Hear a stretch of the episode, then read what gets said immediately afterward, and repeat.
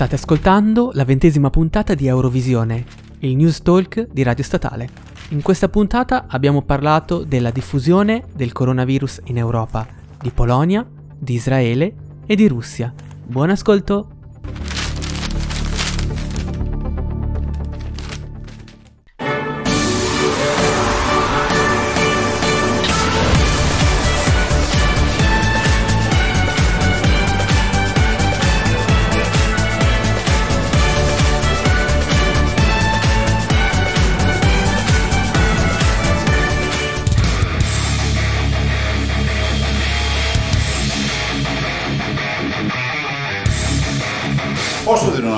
Magari farà incazzare qualcuno?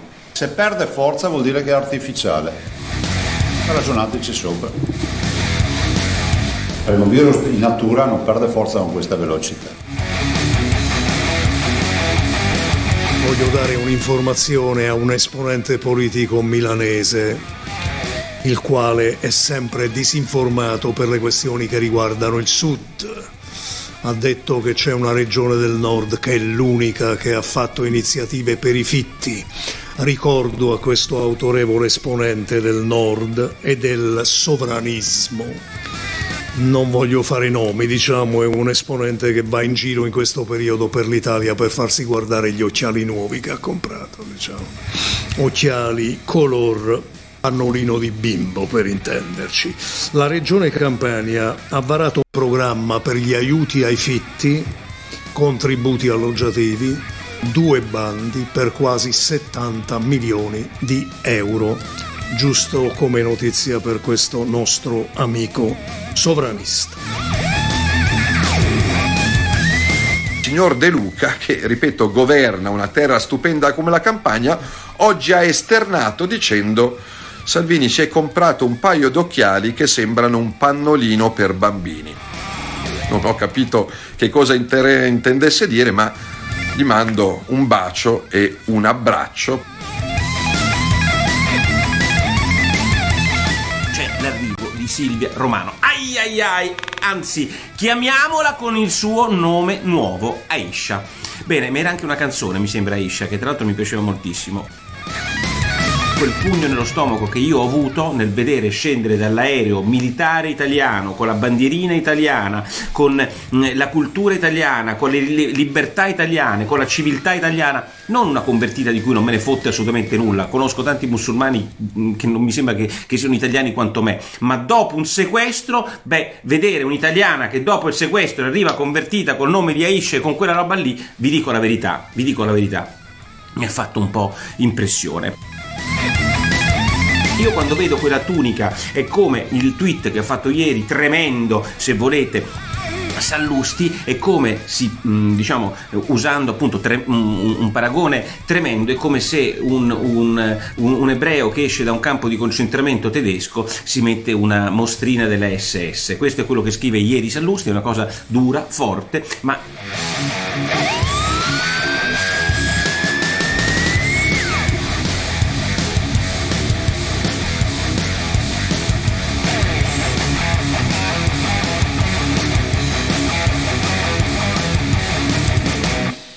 Luca, io ti dico, sono sincera, io mi imbriagherò quando finisce tutto. A me la biretta non mi basta proprio, eh. Io proprio eh, fa che arrivi quel momento, poi vedete la zia come sarà.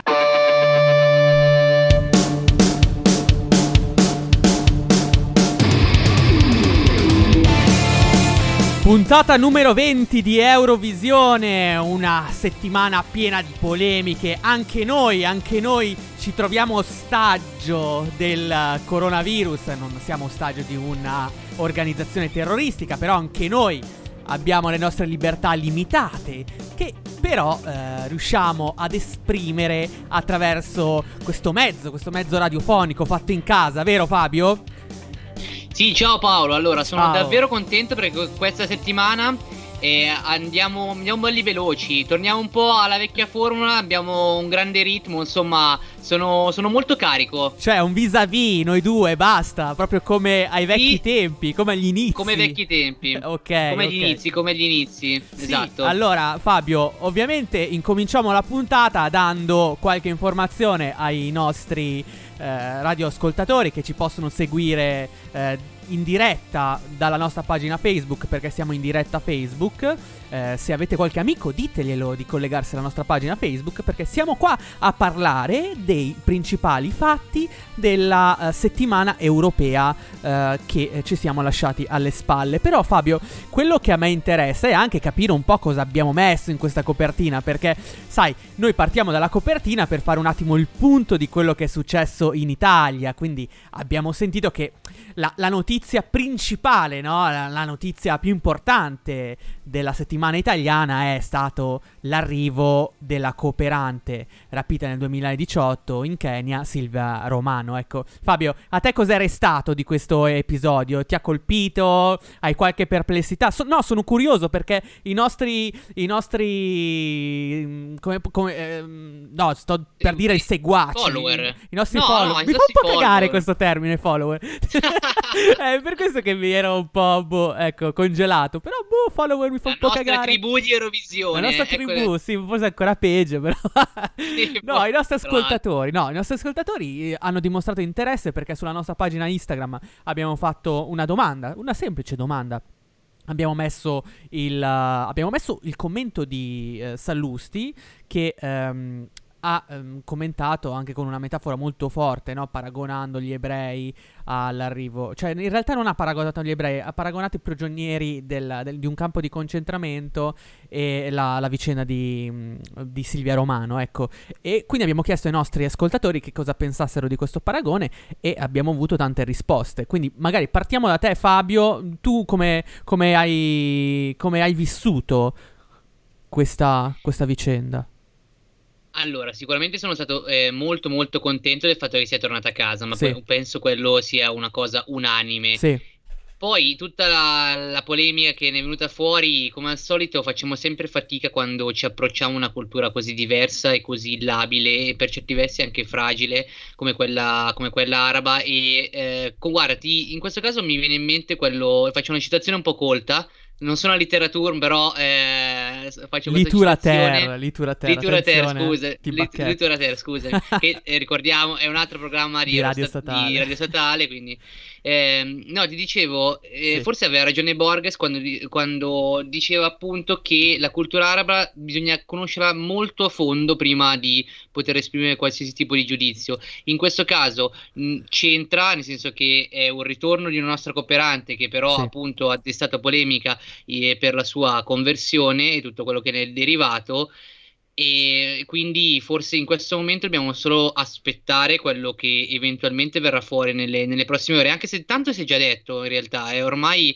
praticamente possiamo quasi ricostruire la vicenda in modo completo. Certo, uh, Fabio, un nostro followers, come tu lo chiami, sì. ha detto tutto facilmente riassumibile, propaganda per il popolo bove. Sei d'accordo? L'hanno detto in tanti, cioè l'ho sentito in tanti, eh, nel senso che leggendo e spizzando i vari commenti sui principali eh, siti di informazione è, un, è una opinione diffusa. No, mm. speriamo di no, nel senso che in realtà questa è un'operazione, come avete potuto leggere dai giornali, che eh, si sta portando avanti da tempo. Eh, I nostri servizi segreti volevano essere sicuri al 100% di quello che eh, andavano a fare e quindi hanno aspettato fino a questo periodo, anche se l'ultimo video eh, di eh, saluto di Silvia, insomma, in que- in, nel quale si diceva che stava bene, era di gennaio, quindi è passato questo lasso di tempo, circa questi eh, quasi tre mesi, insomma, certo. eh, quattro mesi, eh, per eh, avere la certezza assoluta di non fare nessun tipo di errore. Ok, allora, guarda, questo è un argomento che interessa molto le persone, nonostante sia dappertutto, sui giornali, in televisione, però oggi io avevo la finestra aperta e sentivo i miei vicini parlare, no? Ovviamente adesso non posso riportare tutto quello che ho sentito perché i, i toni erano anche belli accesi, c'erano molte parolacce e e tanti. Questo non, non, depone a favore dei tuoi vicini. No, lo so, lo so. Però tanti fanno. Hanno. Sono stati colpiti dalla, dalla metamorfosi di, di, di, Silvia Romano, che è tornata in patria, ovviamente dopo aver pagato un riscatto al gruppo terroristico Al-Shabaab. ed è tornata a casa con una palandrana verde, cioè una palandrana, un vestito islamico verde. Vero, vero. E dunque, però, eh, io non vorrei dare tanti giudizi, vorrei far parlare eh, il, lo zio di Silvia, che è stato intervistato dalla Vita in diretta, un programma della RAI, e sentiamo cosa ha detto, perché eh, secondo me può, può farci capire un po' la situazione.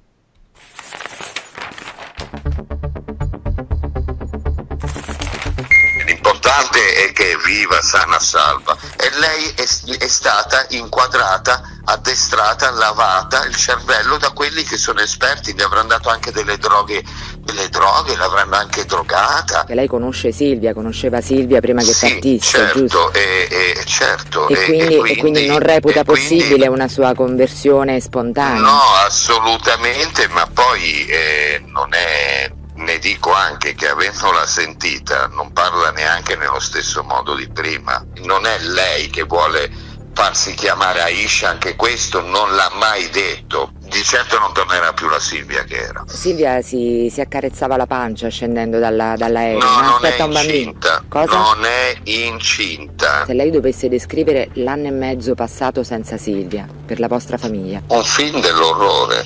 Se invece eh, sua nipote Silvia dicesse sì, voglio tornare in Africa, la famiglia come la prenderebbe?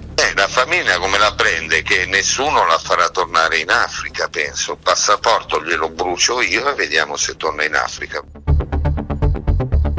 Direi definitivo, direi defi- di- definitivo perché mh, poi sì, noi siamo interessati ai dettagli, Silvia è incinta, Silvia non è incinta, però quello che ci interessa di più è sapere il ruolo, conoscere i dettagli del ruolo della Turchia, perché Fabio, noi sappiamo che la Turchia ha giocato un, uh, un ruolo importante in questa liberazione. Però, insomma, volevamo darvi così uh, delle, delle, linee guida anche per uh, gestire il dibattito pubblico che sappiamo essere infuocato in queste ore. Però, adesso passando ad un altro, ad un altro argomento, siamo in una piena fase 2 e eh, abbiamo visto anche sotto casa di Silvia Romano un assembramento di giornalisti. Tu l'hai vista quella scena lì? Cioè Silvia che Sì, saluta dalla sì. finestra.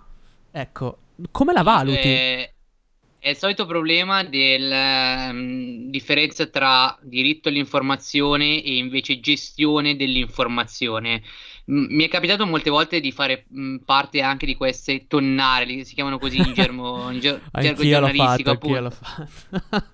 E allora, oggettivamente è la peggiore situazione in cui uno si possa trovare perché se non riesci a fare il tuo lavoro, eh, quello che porti a casa è quasi sempre qualcosa, insomma, di qualità rivedibile. Però a maggior ragione in questo tipo di situazione in cui mh, si sta dicendo eh, evitiamo gli assembramenti, eh, non, eh, non riapriamo l'attività perché potrebbero eh, effettivamente causare assembramenti, eccetera, io mi metto nei panni di chi ha in questo momento un'attività e non la può riaprire, vede queste scene e francamente dice: Ma com'è possibile? Sì. Ma più che altro perché in realtà, in realtà, guarda, è il solito problema. Lì basta semplicemente sapersi organizzare. eh, basta che ci sia qualcuno che dica: Ok, ci mettiamo tutti in un modo, così tutti riescono a fare le foto e a fare le immagini. Sì, però e, Fabio, eh, lì è impossibile tenere il metro di distanza. È davvero impossibile perché c'è anche l'inquadratura. Quindi in quel caso Esatto. lì o si trovano dei metodi alternativi oppure non si conceda a nessuno di fare quella roba lì. E non lo decidiamo Esatto. noi, non lo decidono i giornalisti, ma lo decidono, eh, lo decide le forze dell'ordine. E su questo punto c'è stata un'altra polemica la scorsa settimana a Milano sui Navigli. Te le ricordi quelle Ah, foto? la- le, Le foto fake. foto- le fo- foto vere, non vere, non si Eh. capisce, eccetera. Allora, in realtà questo, questo problema è un problema che riguarda non solo i Navigli, ti do- questa notizia, e non solo Milano, ma ha riguardato anche altre città del nord, Sì. come per esempio Verona, no? Anche Varese, dove vivo, in qualche modo ha avuto, anche se in misura minore, questo tipo di fenomeni. Ci sono stati, è vero, non, eh, queste persone hanno sbagliato, va bene, eh, però è, so- è, comunque una parte limitata, insomma, la maggior parte di, delle persone, la maggior parte dei lombardi, la maggior parte eh, Fabio, Verona, però tu dici così, no, tu dici così, però Sala non la pensa come te. Sala si è incazzato no, con no. tutti i milanesi, sentiamolo. Però ci sono i momenti in cui c'è da incazzarsi e questo è uno di quei momenti. Le immagini di ieri lungo i navigli sono vergognose e non permetterò che quattro scalmanati senza mascherina, uno vicino all'altro, mettano in discussione tutto ciò. Potevamo essere inconsapevoli, non pienamente consapevoli, due o tre mesi fa, e anch'io lo sono stato, ma ora no, dopo tutto quello che abbiamo visto. Per cui, guardate, io non sono un politico da metafore, sono un politico da atti. O le cose cambiano oggi, non domani, eh, non è un penultimatum, è un ultimatum. O le cose cambiano oggi o io domani, come al solito, sarò qua a Palazzo Marino e prenderò provvedimenti, chiudo i navigli, piuttosto che chiudo lo sport e poi lo spiegate voi ai baristi. Eh, eh, ho capito, lo spiegate voi, ma eh, io cosa c'entro, scusate, cioè, di tutto questo? No. Io ero a casa mia, cioè, no, non capisco questo appello a tutta Milano, cioè...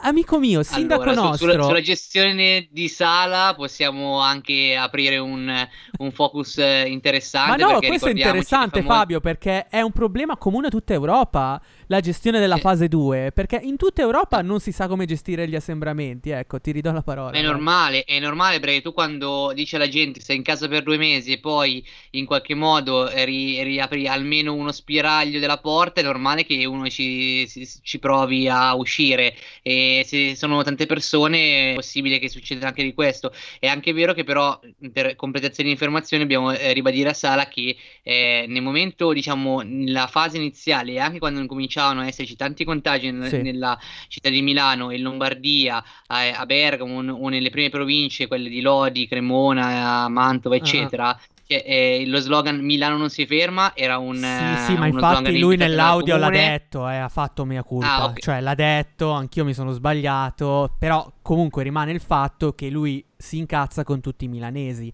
e sul naviglio sì, non c'erano tutti i milanesi. No, a questo no, punto metti i vigili e fai il culo a quelli che si fermano lì e mangiano le robe che hanno comprato da, da, dai posti da sport. Non voglio adesso entrare poi nella polemica, ci sono state, però insomma eh, questo è per farci capire no, come poi le vicende Oppure vengono gestite. Vai Fabio. Ti dico come l'hanno gestita Varese, quindi che è, un, è successa, guarda, è successo addirittura eh, il, il, il, primo giorno, quindi direttamente il 4 maggio, lunedì, sì. eh, era, eh, i primi bar hanno riaperto appunto questa possibilità di fare l'aperitivo da sport, primi assembramenti, arrivati i vigili, multe a tutti, dal giorno dopo non è più successo. No, assolutamente. Eh, però è un problema, è un problema che stanno, stanno avendo molte, eh, molti paesi d'Europa, soprattutto quelli che cercano di ripartire.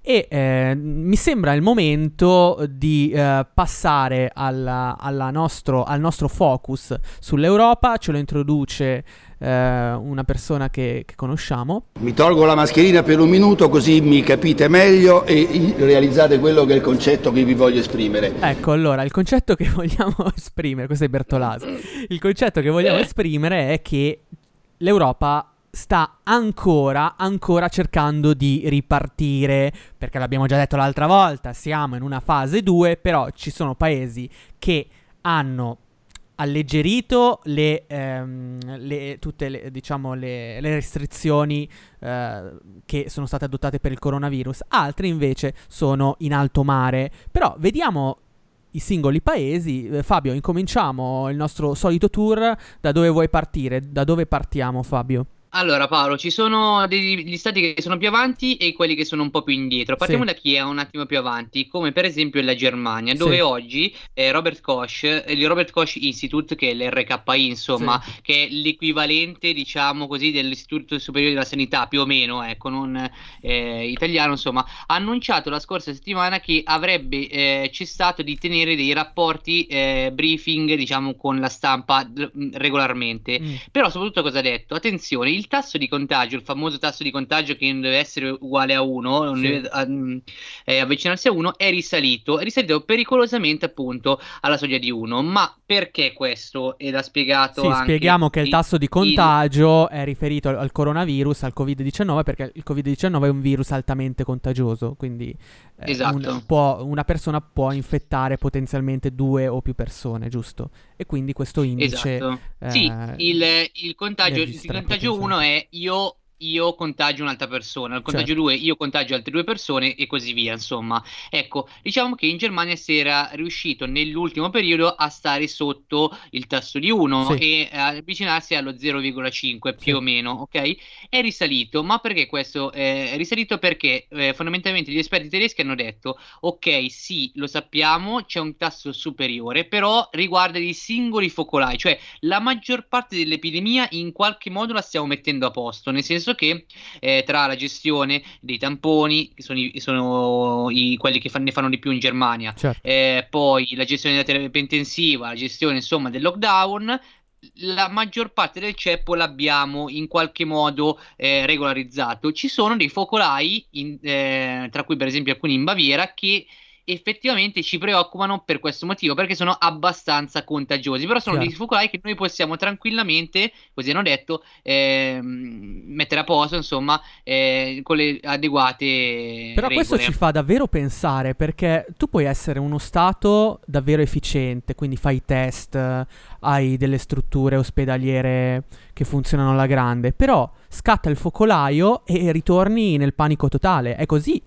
È questo quello che sta succedendo alla Germania, perché in fin dei conti come tasso di mortalità, ehm, lo abbiamo detto, è uno dei più bassi d'Europa, al di là dei vari complottisti, contano i morti, non contano i morti, però è un fatto che la Germania abbia il tasso di morti più basso dell'Europa per quanto riguarda il Covid-19. Però questo fatto dei focolai che eh, tu adesso eh, hai messo sul tavolo è un, um, un fatto che succede anche al di fuori dell'Europa. Mm, Per esempio, ho letto una notizia sulla Corea del Sud. Una serata in discoteca ha Sì.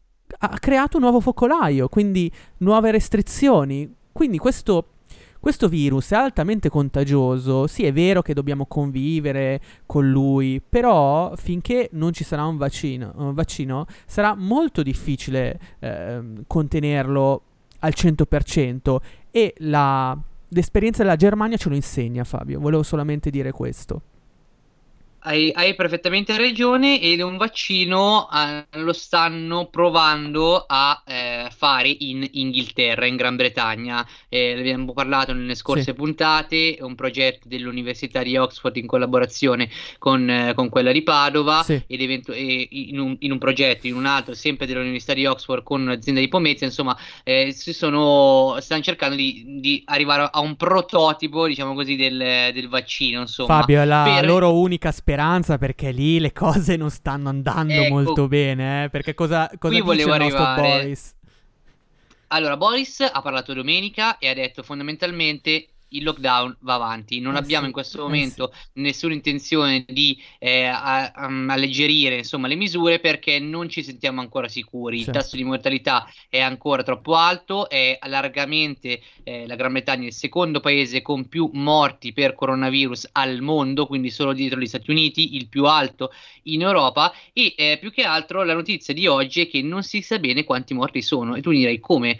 In realtà ufficialmente sarebbero intorno ai 32.000, però Sì. oggi un, un lavoro del loro Istat, che è l'ONS, il loro Istat, diciamo il loro eh, istituto di ricerca eh, principale a livello statale, dice che sarebbero almeno 40.000, perché c'è tutta quella questione di cui vi abbiamo, vi abbiamo parlato nelle scorse puntate dell'RSA, cioè delle residenze per anziani, dove eh, non si capisce bene come siano stati contati eh, i morti. Tra l'altro, ehm, pa- eh, sempre secondo questo rapporto, il 40% eh, delle morti per coronavirus arriverebbero dalle residenze per anziani sia in Inghilterra sia in Galles. Sì, al di là dei numeri, quello che mi fa un po' sorridere è che in Inghilterra ci sia un dibattito sullo slogan utilizzato da Boris Johnson. Io non sapevo, forse c'è anche la cultura dello slogan. Te- E anche qualcosa magari un retaggio del calcio, della cultura calcistica, perché adesso stanno criticando Boris Johnson perché ha cambiato lo slogan e il suo slogan è stay alert, comunque st- stare in allerta, sì. controllare il virus e Esatto. salvare vite, mentre prima era lo stay, stay at home, stai a casa.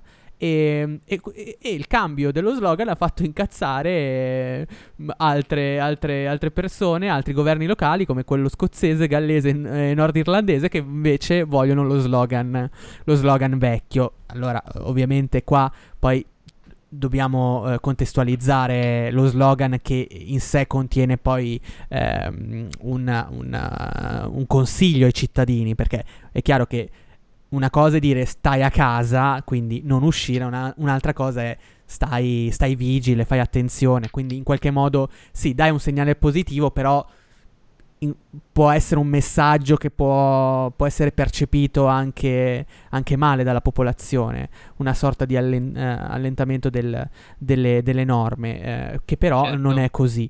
Eh, e boh, è scattata questa polemica, volevo solo, solo fartelo notare. eh, tuttavia, mh, Boris, niente, quindi è in questa situazione qua. Vediamo poi, vedremo gli sviluppi della- dell'Inghilterra e, e niente. Passiamo. Ecco, Paolo, a proposito di vicini di casa, no? Sì. Hai citato Scozia e Irlanda del Nord che non sono particolarmente inclini alle misure di Johnson, hanno Sì. criticato insomma il discorso di domenica. In Irlanda invece, cioè in EIRE, eh, Repubblica Democratica di Irlanda, in Irlanda del Sì. Sud, eh, il- è stato presentato oggi un piano di allentamento Mm. in vari passi. Allora, il primo, non abbiamo parlato tantissimo dell'Irlanda, No, no, effettivamente. no, no. E allora è una buona occasione perché allora il primo passo include gruppi da 4 a 6 persone che non sono della stessa famiglia in grado di incontrarsi all'aperto mantenendo li- le distanze sociali, quindi incontri Sì. anche non congiunti, come direbbe Ok. il buon Conte, da 4 a 6 persone, ok? Ok, 4-6 Ehm, persone, perfetto. Poi, per esempio, eh, i drive-thru, i famosi drive-thru del McDonald's riaprono, per Oddio, dire, ok? Anche loro avranno le code. Eh, esatto, eh, l- eh, si riaprono le chiese, ok? Ok. E riaprono gli spazi all'aperto e alcune strutture eh, sportive pubbliche, ok? Ah, insomma, vabbè, dai. Comunque, buone Esatto. notizie. Qu- Vuol Buone dire notizie. che... eh, Il, il secondo passo invece vedrà gruppi di 10 persone in grado di incontrarsi all'aperto, quindi da, da Sì. 4 a 6 si passa a 10. ecco. Il terzo eh, fino, a 30, eh, fino a 30 persone in grado di radunarsi sempre all'esterno e il quarto, tutte diciamo, è l'ultimo passo, uno degli, uno degli ultimi passi, insomma, perché sarebbe poi eh, il fatto per esempio di vedere eh, i servizi ecclesiastici, ecclesiastici eh, distanziati, la ripresa dello sport agonistico a porte chiuse con un numero limitato di spettatori addirittura.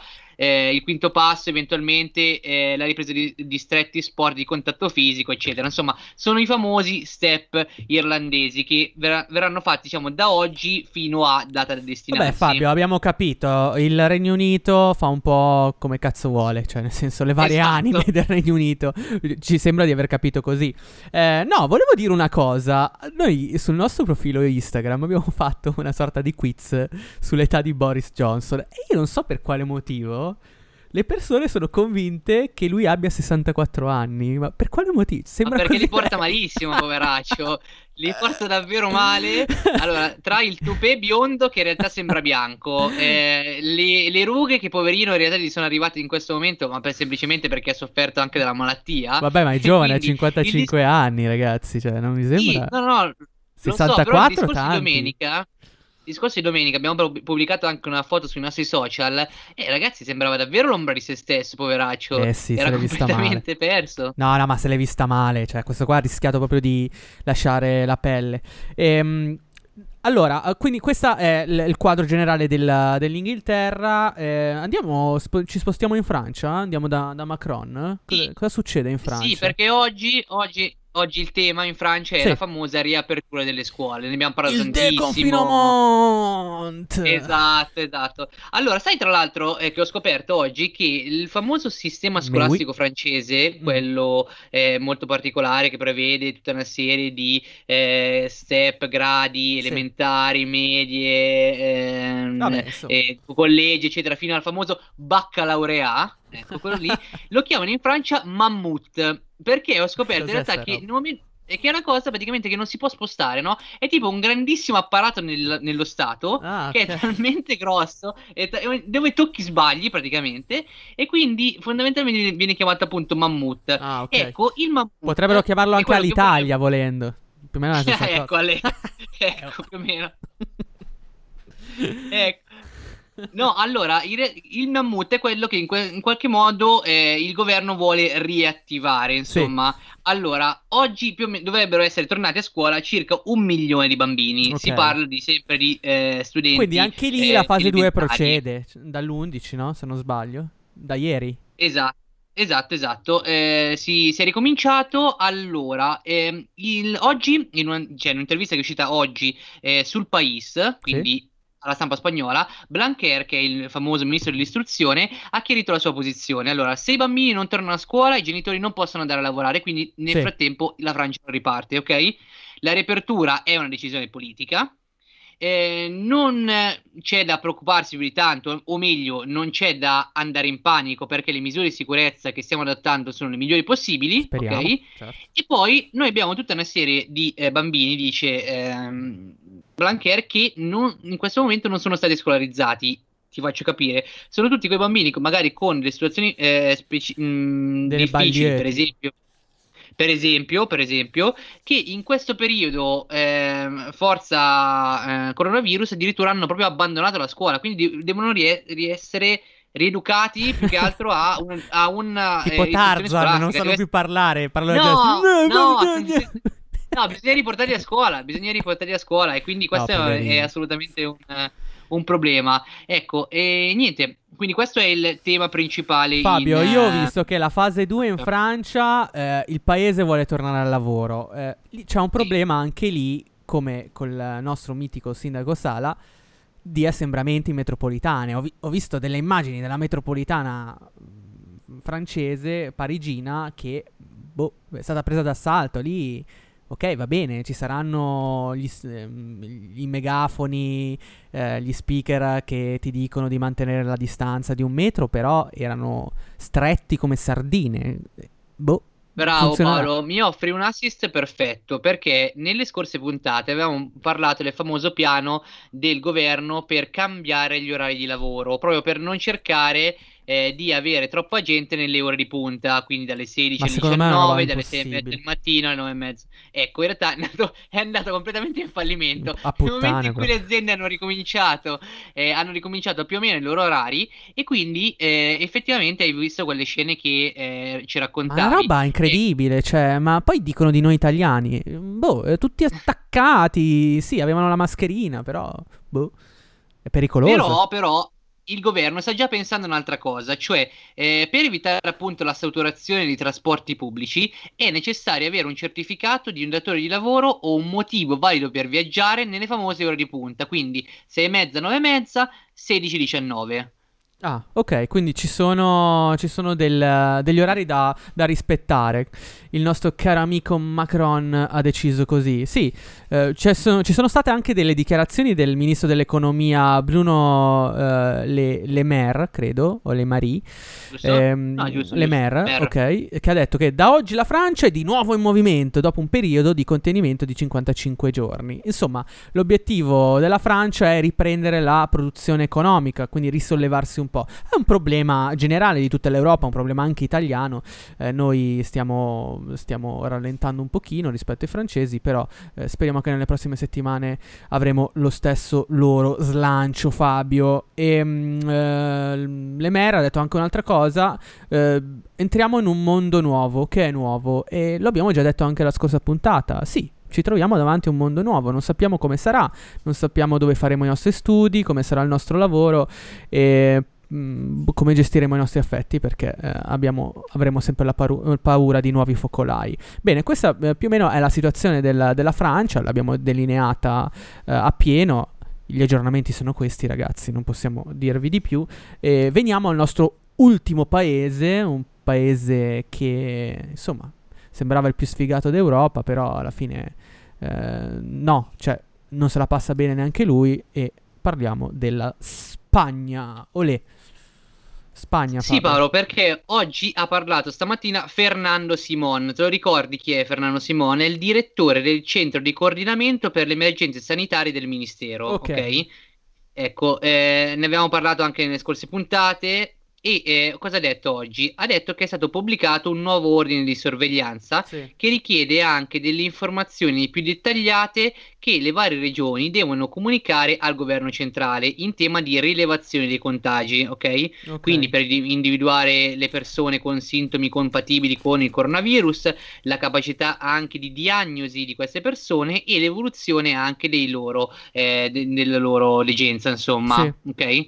Ecco, allora eh, Simone eh, ha detto anche che effettivamente eh, per quanto riguarda i contagi c'è stato un lieve aumento, però sono eh, contenti del fatto che eh, ci sono eh, meno di 200 persone al giorno che muoiono per coronavirus, quindi le morti sono sotto le 200 persone ed è un dato per Simone particolarmente importante perché dice ci permette di tenere sotto controllo gli sviluppi della malattia. Sì, eh, poi ho letto un'altra cosa sulla Spagna che eh, tuttavia sì, c'è un'emergenza, però anche qua si sta cercando di sfruttare la fase 2 per far ripartire economicamente il paese. Una notizia abbastanza curiosa è il fatto che verranno aperti i campeggi per l'estate. Curiosa perché ehm, credo che sia una manovra per i turisti interni alla Spagna. Perché il governo spagnolo ha appena ordinato che ci sarà una quarantena di due settimane per tutti i viaggiatori che arriveranno nel paese dal 15 maggio. Quindi non puoi andarti a fare una vacanza in Spagna se non stai almeno in quarantena per, eh, per due settimane. Non ha tanto senso. Ehm, lo diciamo perché il tema del turismo è uno dei, dei temi più caldi che sta affrontando la Commissione europea. Sta cercando eh, di trovare strategie, strategie efficaci per, per far ripartire eh, questo settore eh, dei servizi che è molto importante, soprattutto per le zone che non hanno, non hanno altre fonti di, di guadagno. Ehm, pensiamo alla Grecia, per esempio, alcune parti della Grecia, eccetera, eccetera. E e no, mi faceva, mi faceva pensare che eh, alla fine c'è il coronavirus, ma i, i campeggi saranno aperti. Beh, tuttavia, comunque, la, mh, la- la- per quanto riguarda la regola degli ingressi. E, eh, per esempio le, le persone potranno in ingresso potrà- avranno la possibilità di abbandonare l'abitazione solo per fare la spesa quindi più o meno la, la solita quarantena un pochino meno restrittiva che abbiamo avuto noi all'inizio per chi decide di tornare in, in, eh, in Spagna e mm, eh, non so, ehm, tu magari non l'hai detto, però eh, è chiaro che adesso ci sono anche minori restrizio- eh, restrizioni ai movimenti dei cittadini che possono an- incontrare ovviamente parenti e amici, sì, no, in parte l'hai detto, e poi c'è la riapertura dei, dei ristoranti, dei bar, degli hotel, dei negozi. Insomma, si tenta di ripartire anche in Spagna. eh, il provvedimento, però, dice il País, non, in- non, ehm, non riguarda Madrid e Barcellona, che sono considerate zona a rischio, immagino per il numero della, della popolazione di questi, degli abitanti di queste zone. Forse i centri Sì, più piccoli. sì, non, non Eh. solo, non solo, ma anche per il numero di casi proprio, perché ecco. sono state le due eh, Certo, è regioni, la Comunità de Madrid e la Catalogna, con eh, maggior numero di contagi e di morti. Sì, assolutamente, assolutamente, come hai detto tu. Eh, un piccolo flash lo facciamo anche sulla Russia, ma mm, poi la tratteremo Bravo. magari anche dopo. E in Russia le cose stanno andando malissimo. Cioè, nelle ultime 24 ore si sono registrati più di 10.000 casi di coronavirus. Poi mm, anche politici infetti, infettati dal coronavirus. Insomma, il caos, eh, ospedali che vanno a fuoco. Fabio, cosa sta succedendo Sì, in Russia? Sì, perché No, io rido, ma poveracci. per- Cioè, No, È vero, perché il contagio praticamente eh, viaggia a ritmo di 10.000 contagiati Sì. ogni giorno. Credo 10.000 che sia anche. addirittura la seconda nazione al mondo, eh, con più casi al per numero di momento. contagi, per, Per- per numero di contagi, la cosa sorprendente per certi versi è la bassissima mortalità in rapporto al numero di contagi, perché Mm. siamo in circa a 2100 vittime su eh, praticamente eh, 80.000 contagi, Certo. insomma. Eh, e quindi Sì. questo è un dato interessante perché comunque eh, ci fa capire che la sanità russa in qualche modo sta rispondendo recentemente Purtroppo oggi eh, all'ospedale di eh, San Pietroburgo Sì. è successo un, è capitato un incendio, insomma si è sprigionato un incendio, probabilmente dovuto a un cortocircuito eh, di un macchinario per la ventilazione, Sì. ha causato la morte di 5 persone, 5 malati appunto eh, di coronavirus, quindi purtroppo aveva anche un po' eh, sul bagnato, però insomma... Ma una cosa eh, simile non era successa anche in Cina, mi ricordo, che era andato a fuoco qualcosa. All- all'inizio. all'inizio, all'inizio c'è- c'erano stati sì dei, dei problemi in alcune terapie intensive eh, in, in Cina. Mm. E, eh, diciamo che il caso della Russia è, da- è davvero singolare perché eh, praticamente eh, si- come numero di contagi secondo- eh, è la seconda al mondo dietro gli Stati Uniti e quindi fon- mh, siamo davvero a livelli Sì, ma la situazione si è, eh, eh, cioè, ha raggiunto un peggioramento nelle ultime settimane perché ti ricordi, ti ricordi tutta Sì. la propaganda? Ah, la Russia ha gestito benissimo il coronavirus, ah, la Russia è preparatissima per gestire il virus e nel giro di una settimana è diventato il secondo paese al mondo con più casi di coronavirus. Ricordiamocelo, amici, amici, amici della Russia, ricordiamocelo. Vai Fabio. Sì, nonostante comunque siano stati i primi a chiudere tutto, chiudere eh, qualsiasi tipo di frontiera. Qualsiasi vero. tipo, Eh, però non eh, è di- servito. Eh, eh, non è servito. Infatti, boh, sì, potevano passare le merci, non le persone. Ricordiamo che la Russia eh, confina anche con una parte della Cina, giusto? E, Sì. mm, dunque, probabilmente avevano anche informazioni più accurate delle nostre. Va bene. Allora, abbiamo fatto il nostro giro, il tour del coronavirus in Europa. Prima o poi finiremo questa rubrica, spero. E ora prendiamo un attimo di pausa e torniamo con la seconda e ultima parte di Eurovisione.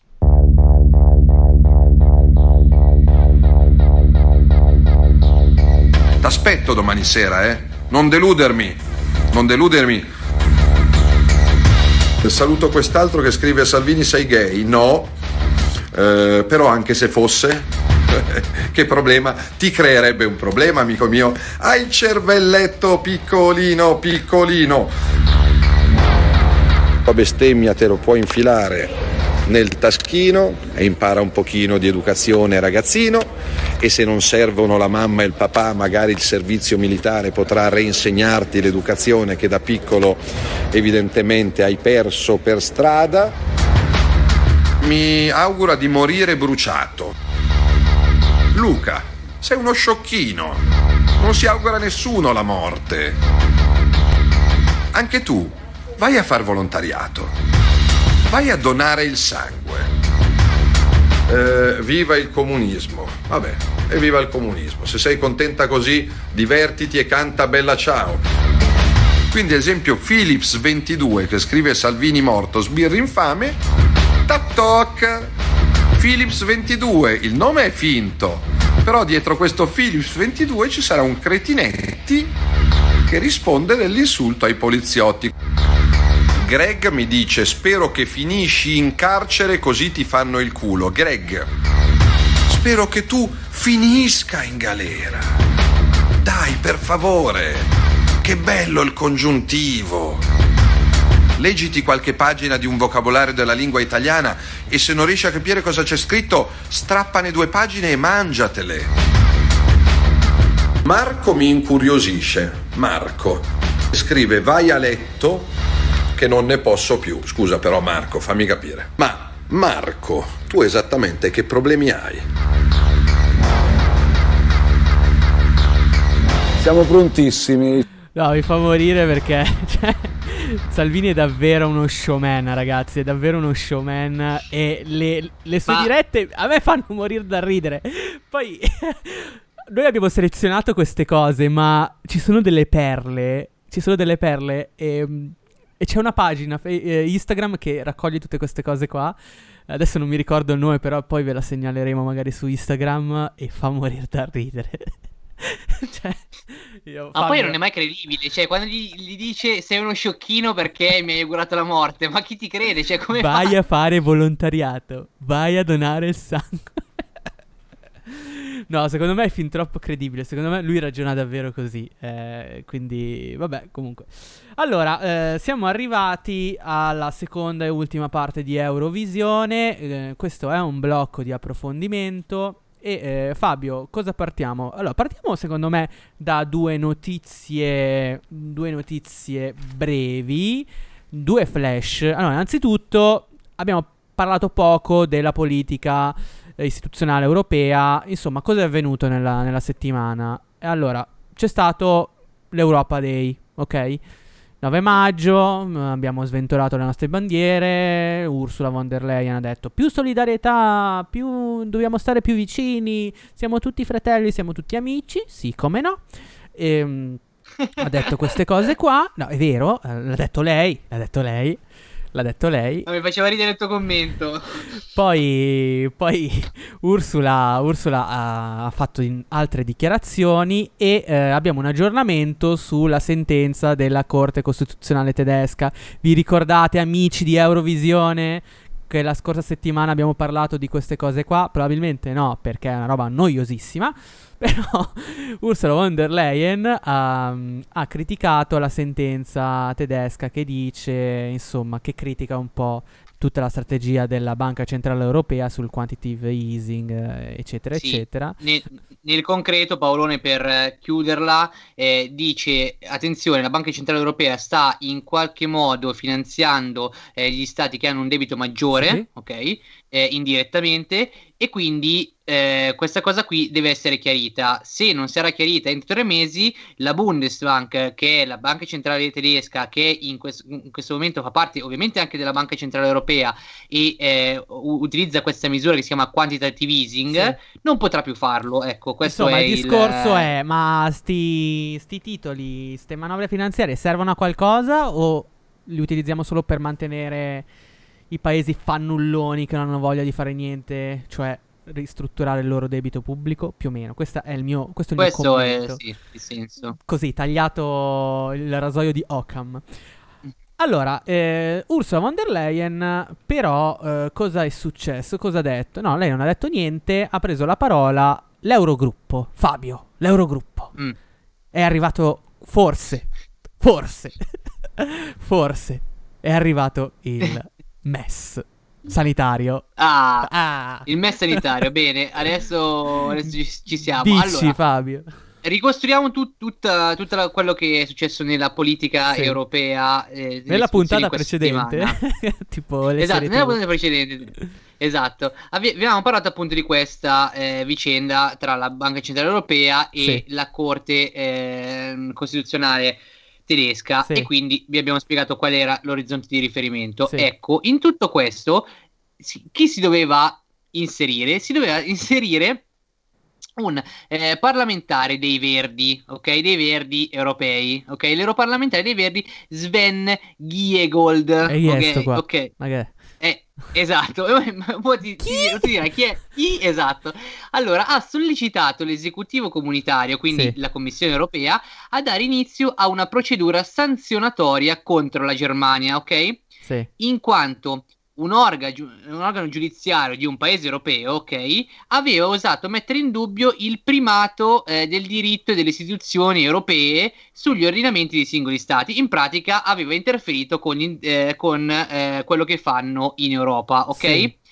Allora, eh, e quindi ha mandato una lettera alla von der Leyen dicendo attenzione però ma una sanzione a questi qua giusto per fargli abbassare le ali ma stiamo parlando La del MES Leyen... Fabione eh? Perché mi no, no, no, questo No, no, qua, siamo ancora sulla questione. Ah, ok. Siamo, allora, ok, scusa, mi ero perso. Siamo sulla questione della Corte Costituzionale e della risposta della BCE. Va bene. Esatto. La von der Leyen cosa ha detto? Sì. Eh, secondo Asca News, che è questa agenzia di stampa, ha preso carta e penna per spedire una missiva appunto di risposta a questo eurodeputato dei Verdi, ok? Perfetto. Con cui ha confermato di stare considerando che cosa? Una misura molto seria, sì. ok? Eh, e eh, addirittura la possibilità di lanciare una procedura di infrazione contro la Germania. Certo. Sì, una okay. procedura di infrazione che, insomma, mh, potrà avvenire, visto che la Germania è uno dei paesi che, che contribuisce fa, di fa più. abbastanza ridere la Mm, cosa. mm. Fa abbastanza ridere. Insomma, Diciamo che è un, insomma. è un avvertimento. Ma in realtà io ho avvertimento letto, oggi ho letto, credo sull'Agi, ehm, mh, un'altra notizia, in realtà che si sta cercando la via diplomatica con la Germania, cioè con la stessa eh, Christine Lagarde, per eh, cercare di convincere la Germania che quello che si sta facendo con la Banca Centrale Europea è una cosa Sì, corretta. perché sono due piani, diciamo. Uno che riguarda semplicemente La il carota e il rapporto bastone. tedeschi. Esatto, c'è uno eh, è il rapporto tra tedeschi e, e Banca Centrale Europea, quindi que- eh, i tedeschi che stanno parlando con Christine Lagarde, e l'altro invece è praticamente questa iniziativa di, eh, di questo eurodeputato che ha messo in mezzo la commissione e stranamente eh, la von der Leyen gli ha risposto, gli ha risposto anche abbastanza piccata, o Sì. meglio, in, eh, in accordo, piccata nei confronti dei tedeschi e in accordo con questo eurodeputato, ci sono due piani diversi. Sì, assolutamente. Ehm, la von der Leyen stavo eh, cercando una sua dichiarazione, però non, non la trovo. Comunque, per dirvi che la decisione ehm, t- non può toccare la sovranità europea, più o meno questa Esatto. la sintesi di quello, di quello che ha detto. E poi ha detto un altro, commi- un altro rappresentante europeo, ha detto che l'ultima parola spetta sempre a, a, a Bruxelles, comunque alla Corte europea. eh, insomma, Eh, questo mm, è- c'è anche uno scontro europeo, cioè proprio. Ma durante il coronavirus, è questo che, che ci fa Sì, pensare un po' no, anche alle parole, Cose bellissime. all'invocazione no, del- della solidarietà della, della Ursula von der Leyen. Qua veramente sta. È presente le Royal Rumble? Cioè, una volta c'erano. sta- No, ci sono ancora, ovviamente. Il, re- il- il ancora, wrestling. Sì, sì, dove si picchiano tutti quanti, no, nonostante tutto. Eh, Ma vabbè, poi, tra l'altro, si picchiano per quei pochi soldi che sono rimasti. Cioè, sì, no, eh, no. e quindi già ce ne sono pochi, si picchiano pure per quelli. Dicono, non è che li mettiamo insieme per farne un po' di più, insomma, no, ci picchiamo per, eh, per quelli che Non sono lo so, rimasti. guarda insomma. Fabio, noi riportiamo non queste siete- notizie perché Esatto. ci dicono che sono importanti. Fosse per me, da Quisque de Populo, non, non ne parlerei nemmeno. Devo dire la verità. Cioè, se tu vai ad una fermata della metro e chiedi, ma scusi, ma la BCE è? Ma no, non lo sanno, ma non interessa sta roba qua. Però noi ne Sì, dobbiamo giusto parlare. Che la famosa per- casalinga di Voghera Sì, sappia... ma cosa gliene frega la casalinga di Voghera? La casalinga di Voghera vuole sapere chi, chi vince, chi vince il Grande Fratello, non di certo chi, chi è Christine Lagarde. Vabbè, comunque, questo è- era un argomento. L'altro argomento è il MES, no? Eh, proprio mh, in sintesi, Fabio, per i nostri ascoltatori, che è successo con sto MES? Ci stanno fregando? Eh, ci vogliono dare i soldi? Se ce li danno, a quali condizioni? Ecco, facci una bella panoramica succinta, così capiamo bene che sta succedendo, Fabio. Fabio? Allora, è successo che il direttore che si chiama Klaus Ragling, ti piace questo nome bello teutonico? Eh, Klaus bellissimo. Ragling.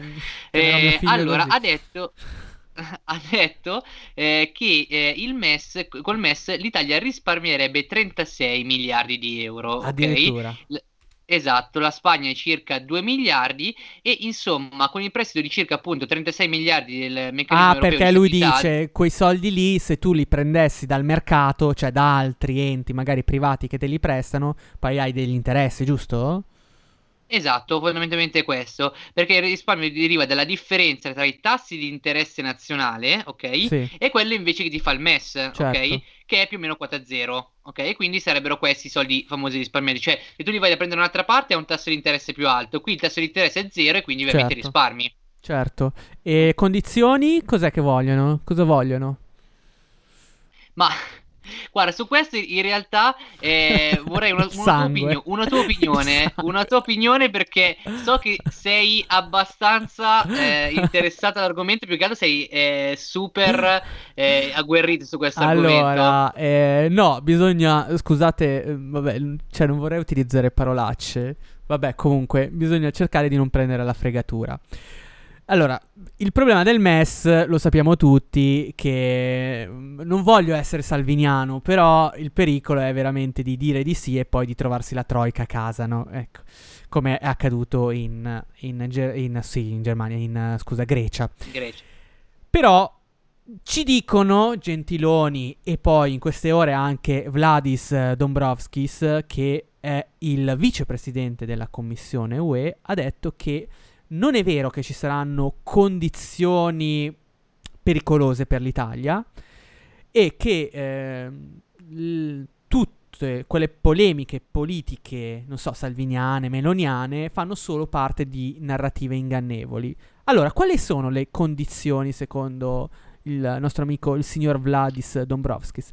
Il fatto che eh, l'Italia, come hai detto tu, risparmierà, lui parla di 7 miliardi di euro, vabbè comunque risparmierà sugli interessi, è un prestito che ha dei tempi molto lunghi per la restituzione, quindi insomma eh, c'è, c'è veramente la possibilità di avere i soldi e poi di restituirli, tuttavia ci sono delle condizioni, noi possiamo ottenere questi soldi se questi soldi vengono impiegati nella lotta al coronavirus i soldi non vanno messi in, per esempio, all'Italia no, all'Italia no, ok? I soldi li prendi per fare ospedali, per costruire presidi sanitari, per comprare, che ne so, i tablet o gli iPad ai ragazzini che non possono andare a scuola. Cioè, deve essere veramente un MES,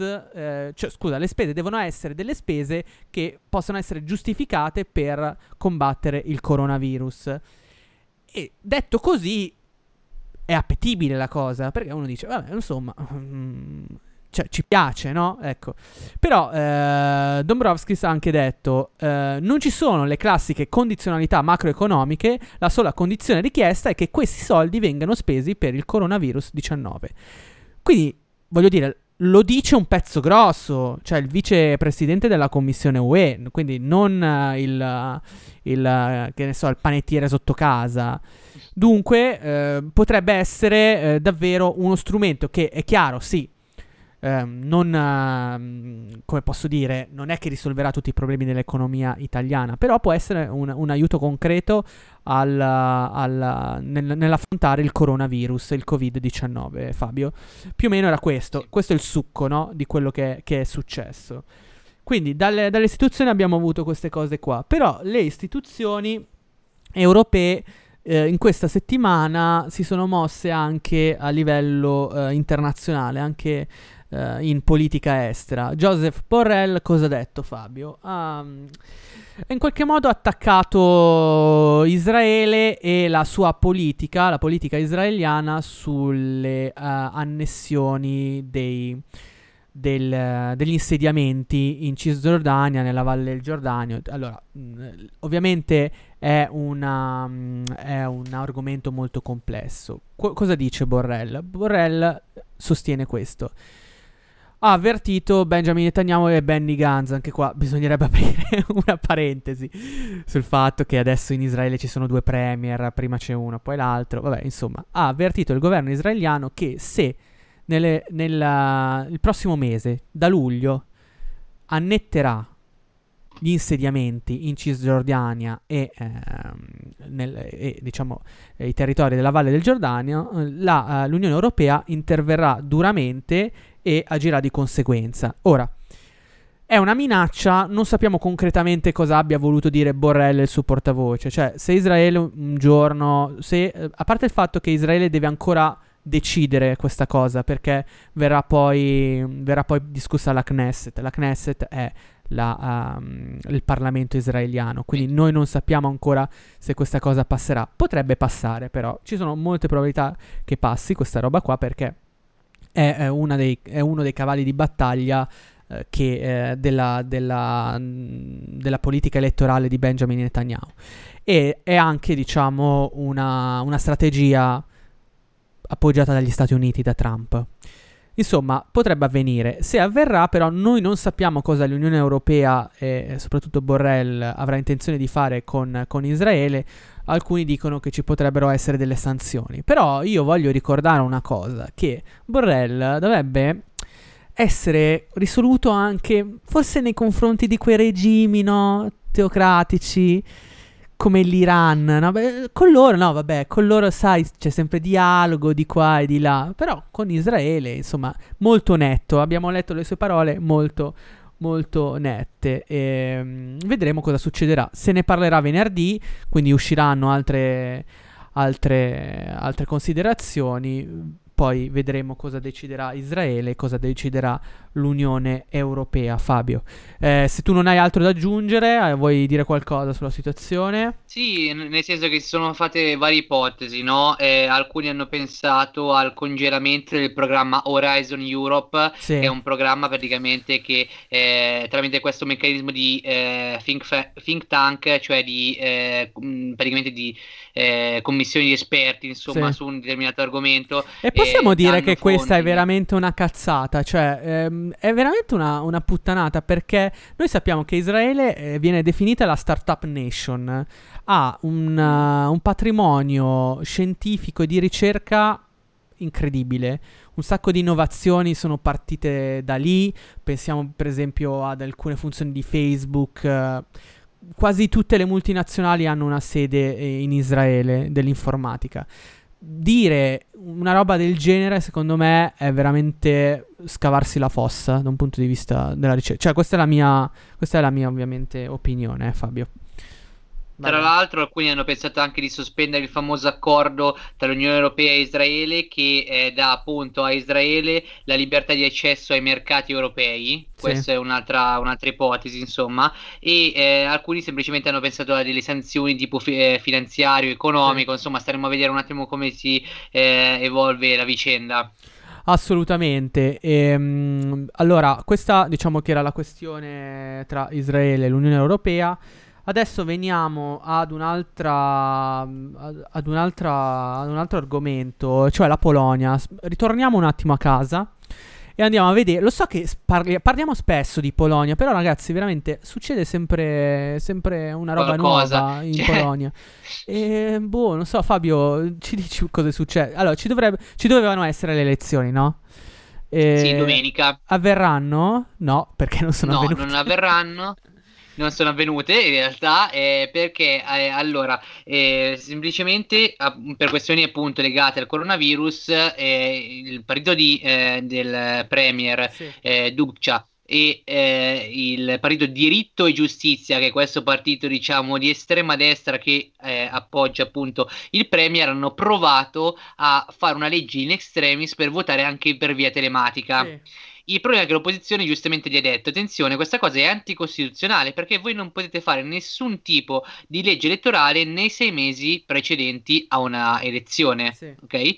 E quindi, appunto, eh, per questo non, non, non, si è votato. Infatti, abbiamo, l'abbiamo anticipato oggi eh, nel, in un nostro post di, di Instagram e di Facebook. Insomma, eh, è, è, andata, è, andata, così. Eh, tra l'altro, questo come analisi politica eh, molto mh, mm, insomma limitata, eh, vi possiamo dire che è un colpo per il Premier perché in questa situazione votare avrebbe quasi sicuramente certificato una sua rielezione. Eh, Invece, certo, in era sempre caso... televisione, ci credo, aveva un, esatto. un'esposizione mediatica incredibile. Cioè, esatto, campagna elettorale a costo invece... zero. Esatto, la palla eh, ripassa un po' alle opposizioni che dovranno rimpensare completamente a tutta la campagna elettorale perché effettivamente c'è la possibilità eh, di vincere. Ah, dici che c'è la possibilità di vincere? Non lo so, non lo so. Non lo, Beh, eh, sicuramente molti più di quelli che avevi prima, perché eh, avessi votato domenica probabilmente sarebbe stato una netta affermazione del premier uscente. Eh, vedremo come si svilupperà la cosa. Eh, effettivamente in, in Polonia sta succedendo di tutto, tra la questione ambientale di cui abbiamo parlato sì. tante volte, la questione anche eh, di gestione della comunicazione a cui accennavi, il premier sempre in, in televisione dappertutto, ingerenze della politica nella magistratura, no? Sappiamo esatto, che ne abbiamo parlato tante volte. Insomma, è, è, un, è, uno stato in generale, tutta la corrente dell'est, ne abbiamo parlato tanto per l'Ungheria, ne abbiamo parlato tanto per la Polonia, ne parleremo anche per eh, tutti i paesi balcanici, soprattutto quelli che cercano di entrare all'interno eh, dell'Unione sì. Europea. La questione democratica è eh, un eh, fulcro fondamentale della loro candidatura, diciamo, di adesione all'Unione Europea, perché se l'Unione Europea non è sicura che in questi paesi ci sia una, fo- una forte democrazia, una democrazia democrazia regolare, lì non ti accetta. Proprio questa è la condizione base. Guarda, Sul resto Fabio, si può anche discutere, ma quello fa- lì su... Sì, mi è fatto venire in mente una cosa perché sul fatto della democrazia, delle norme anche anti-coronavirus che come abbiamo già raccontato in Ungheria sono diventate delle norme no, che hanno lasciato al potere una sola persona.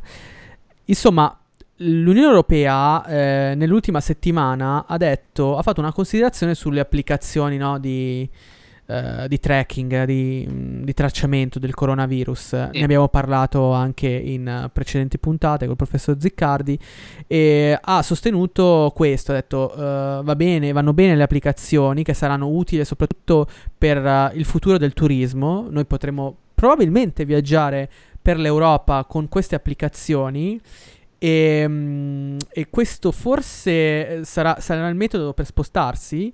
Non lo so, è allo studio questa opzione che mi sembra molto interessante effettivamente per potersi muovere.